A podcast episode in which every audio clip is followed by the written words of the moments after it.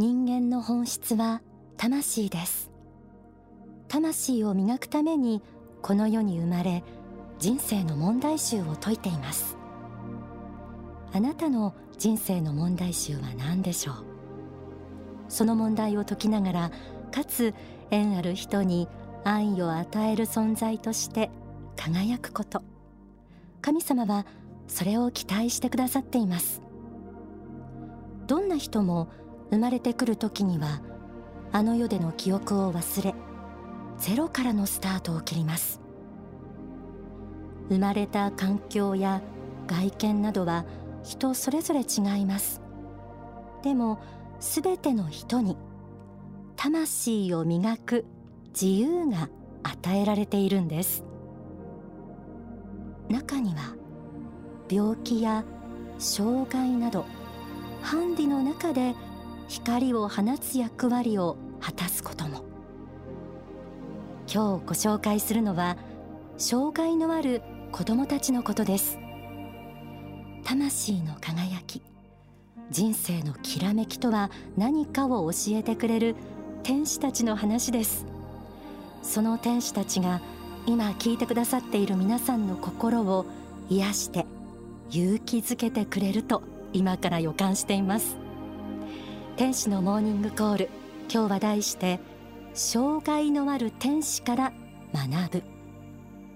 え幸福の科学から生まれた障害児支援の団体 You are エンゼルから理事長の諏訪博子さんをお迎えしました。諏訪さんどうぞよろしくお願いいたします。よろしくお願いいたします。諏訪さんは実は、えー、3年ほど前の7月にご出演いただいてるんですけれども、はい、その時にまたいつか続きやりましょうと、はい、あの申し上げたんですけれども、その続きの日があの3年後ということでそうですいやもうとうとうこの日が来てなんだかあのお待たせしましたという感じなんですけれども。あのすっかり様変わりしてしまいまして。そうなんですね、えー、あのまあ一般社団法人という法人も、はい。えー、2015年に、うん、はい、法人格取得いたしまして、はい、で同じ、えー、2015年の夏にあのこちらの著書があの障害児を育む魔法の言葉「ユアエンゼル」という著書を出させていただいて、はい、そのあたりからやはり大きく活動が変わっていったかなっていうふうに思います。あの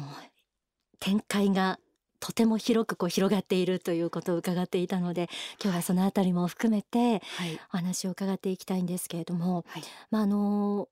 まず率直にこう、諏訪さんからご覧になって、はい、障害の本質っていうんでしょうか、はい、それにはどんな意味があるのかもう率直にそこから聞いていきたいと思います。えー、っとまあ私たちは障害があっても魂は健全という考え方で、えー、支援に当たっているんですけれども、あの障害児のあるいは障害者の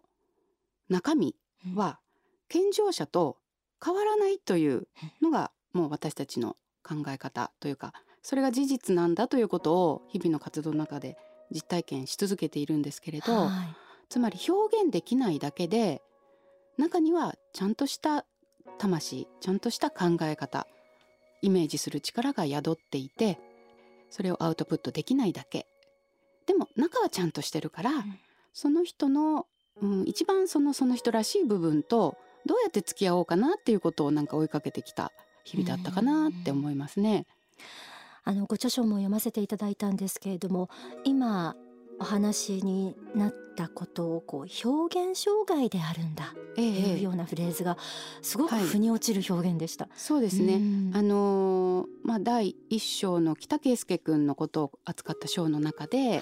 えー、生前圭介君があのたまに通っていた国学院大学のまあ、柴田康之教授という方の研究室に伺った時のインタビューをあの収録してあるんですけれども、はい、収監してあるんですけれど、はい、その中で、まあ、柴田先生に「障害って何ですか?」っていう質問をしたところ、うん、まあ、表現するということをめぐる障害でしかないんだと。まあ要するに中身はちゃんとしてるんだけど、はい、出口のところで、うん、障害があって外に出ていかないだけなんだっていうようなことをお答えくださってたんですね。大学の先生がそうにおっしゃったんです、ね、はい、それで、うん、あそうなのかって障害って中身のことじゃなくて表現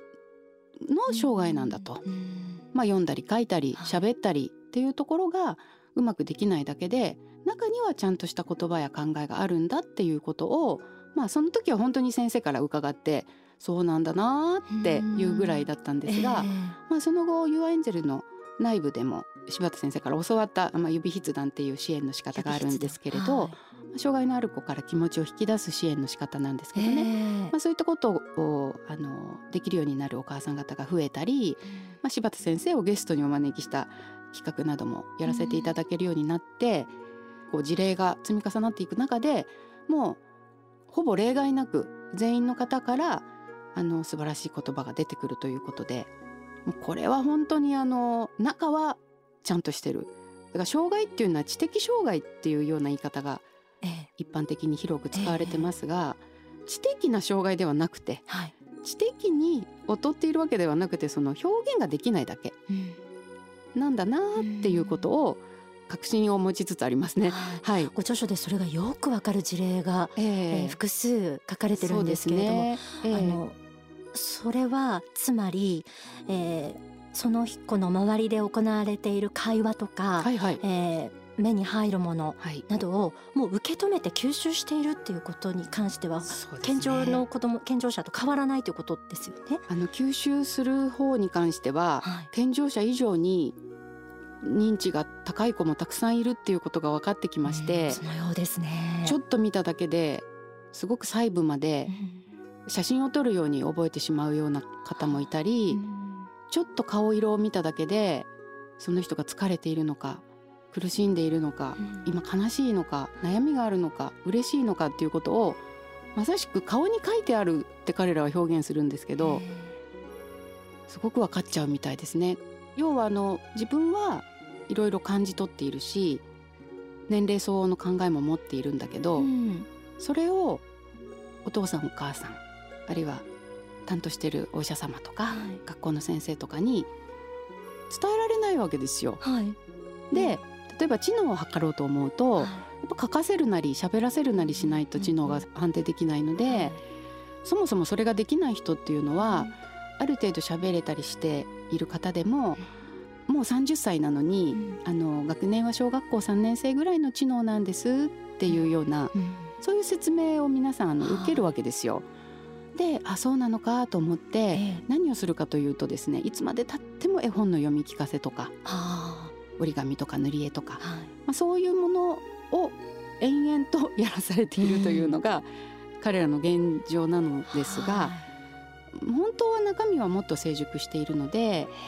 あの例えば本当にあのこの人生論とか宗教に関する教えうん。そういうものが本当は彼らのドンピシャのうん。ニーズなんですよ。自分はこういうふうに生まれた意味。苦しいのに生きていなきゃいけない意味。うん。そういうものってもう宗教の世界に求めるしか答えがないんですね。うん。なのであのせめて絵本をでも読めるようになったらというような小さな願いではなくて、はい。ちゃんと年齢相応にあの成長していってる部分があるんだと思ってはい。そういうこう魂に届けと思って、うん。はい、そういう本を選んだりしていただけるといいかなって思います。うんまあ私の中で一番大きかったのは我が子、はい。うん。我が子のところがですね、ええ。まあ自分が育てたわけですし、いろんなこと知ってますので自分の子供からその年齢相応の言葉が出てきた時にはなんか最後の薄皮一枚が剥がれ落ちたというかあ例外はないんだなっていうことをすごく痛感したのは自分の子供を読んでいただいた時でし例たね。外がないというのは、はい魂はあの魂は健全ではいみんなこう中ではちゃんとした言葉や考えを持っていてでそれは健常者と比べて決して劣ったものではなくてむしろ高尚なことを考えている、まああの宗教修行で小目修行っていう言葉があるじゃないですか。聖なる。聖なる沈黙。はい。はい、で彼らはやっぱりコミュニケーションがそんなに頻繁にできないので、はい。まあ言うなればずーっと小目修行してるような人たちなので、はい。あのものすごく詩的な言葉を紡いでいたりとか哲学を持っていたりとか、はい。うん、すごくこう深いものを持っている方が多いので、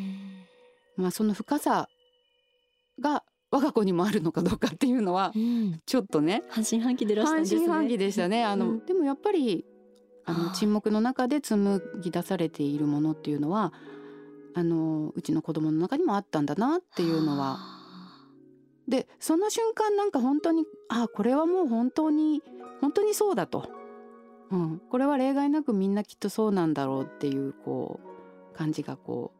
う一瞬にしてこうパッとこう、はい、最後の薄皮が取れたような感じでしたね。はい、はい、みんな成長もしてるしそうですね。これからも成長し続けるっていう証ですよね。はい、そうですね。まあ、人間は障害があるないにかかわらずこう人生の問題集を持って生まれてくるというのが霊的人生観ですけれども、はい、諏訪さんからご覧になってあの障害のある子どもたちが持つ使命っていうのはどういうことだと思いますか？はいあのまあ、私たちは You are Angel という言葉を掲げたあの障害児支援の団体ですけれども、うん、まさしく「あなたは天使」っていう言葉ですよね。うん、そうですね。これの中に、まあ、答えがあるのかなと思うんですけれども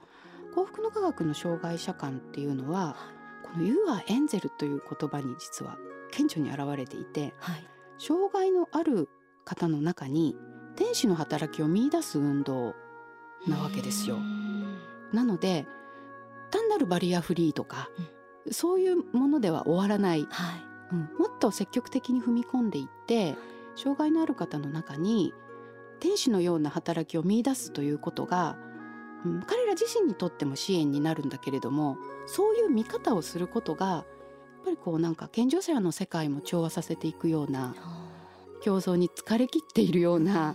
そういうこう健常者の皆様に実はこう調和の光をもたらしたり安らぎをもたらしたり癒しをもたらしたりっていう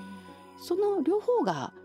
その「You are Angel」という言葉を媒介として両方にこう素晴らしい世界が広がっていく感じが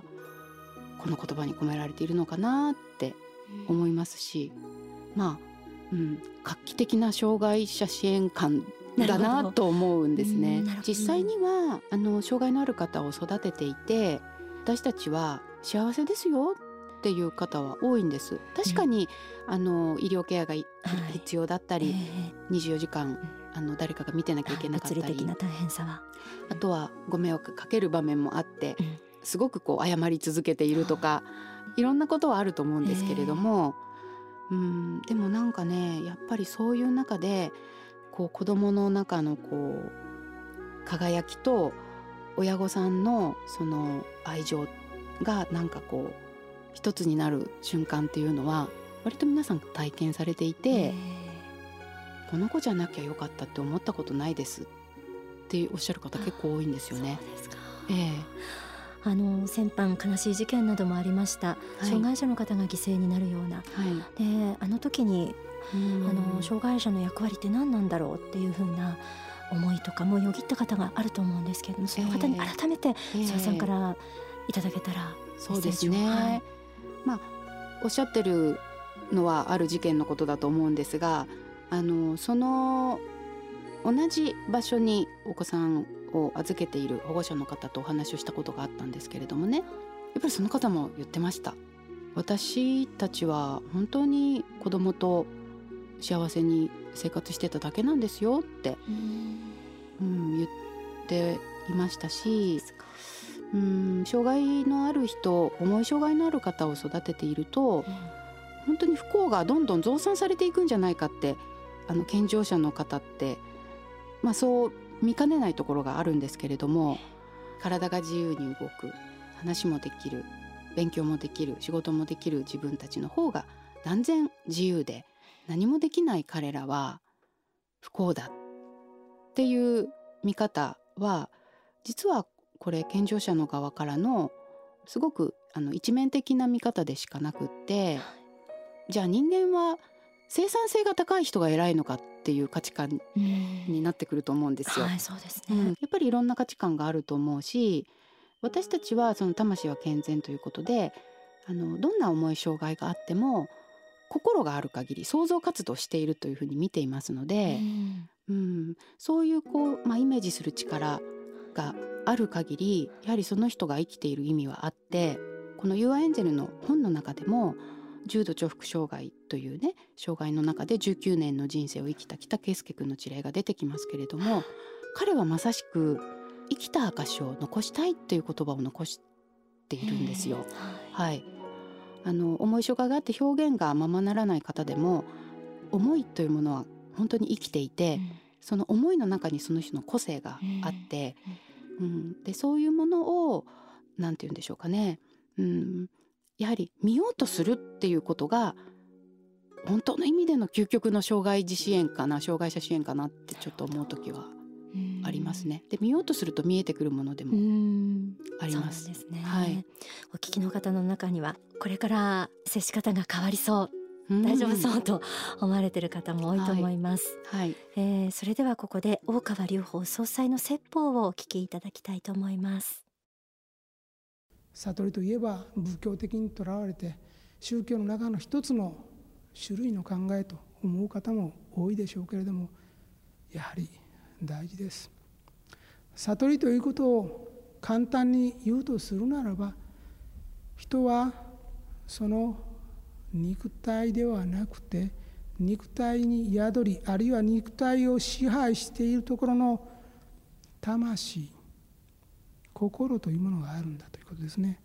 人間はいろんなふうに考えることができる。どのように選ぶこともできる。考え方を決めることができる。自由自在です。思いにおいて自由自在です。その自由自在に思いを変え決める力。それがあなたの本質である。人間の本質であり。その本質が肉体が滅びた後あの世に存続しているんですよというふうに言っているんです。その考えや思いは残りますよと。いうことですね。霊的存在であり心を自分だと思う。その迷いの心ではなくて本質的な心ですね。それを自分だと思う。ことが大事。そのように自己観の転換が必要なんです。お聞きいただいた説法は書籍幸福の法に収められています。天使のモーニングコールこの時間はオンダソファーです、えー今日は諏訪弘子さんにいろいろお話を伺ってきましたけれども改めて諏訪さんのご著書障害児を育む魔法の言葉 You are Angel、えー、こちらぜひ皆さんにおすすめです。えー、こちらはあの前回出ていただいた後に書かれて、ね、はい1年後ぐらいに、えー、でそれから一般社団法人 You are Angel になってと、はい。はい。ね、本当にいろいろなさまざまな展開を見せてそしてたくさんの方が救われまたたくさんの方が支える側になりたいっていうねボランティアの方も増えてるようですけれども、うん、そうですね。でもね、うんうん、救われてるのはね私なんですよねどっちかっていうと多分。そうですか。一番救われてるというか、うん、一番なんか素敵な子に会って一番癒されてるのも一番救われてるのも一番勉強してるのもなんか私かなってちょっと思う時があって。これは本当にえ障害児支援ってこういうことだったのっていうことの連続なのでその表現障害とか魂は健全とかっていうことが実際にその分かってくるプロセスってもう本当になんかなんすごくこうなんかそうですね新大陸発見みたいな。それはワクワクしますねワクワクします。今度誰に会えるんだろうっていう。だからあのはい。もう生きてる間にどれぐらいの方と会えるんだろうっていう感じであの楽しみなに出会いを楽しみにしています、はい、聞いてくださってる方の中にはご自身がそう障害児を抱えていて悩んでいる方、はい、あるいはお近くにいらっしゃる方もあるかもしれませんのでヨアエンゼルの活動あのどこに問い合わせていいかとか教えていただけたらと思います。そうですね。あの、まあ、著書の後ろにはい。ろいろと、はい、あの、ね、電話番号とか住所とか、はい、あとホームページもございますので、はい、はい、ホームページからあの入っていただくとそうですね。いいかなと思います。You are Angel これだけで検索してヒットします、はい、You are Angel ぜひこちら覗いてみてください、えー、諏訪さんのような本当に懐が大きくて楽しくって 本当に正直な方がもう等身大でぶつかってくれますので受け止めてくれますので、はい、では今日本当にありがとうございました。また。続きを、はい、楽しみにしています。ありがとうございました。You are Angel 理事長の諏訪博子さんでした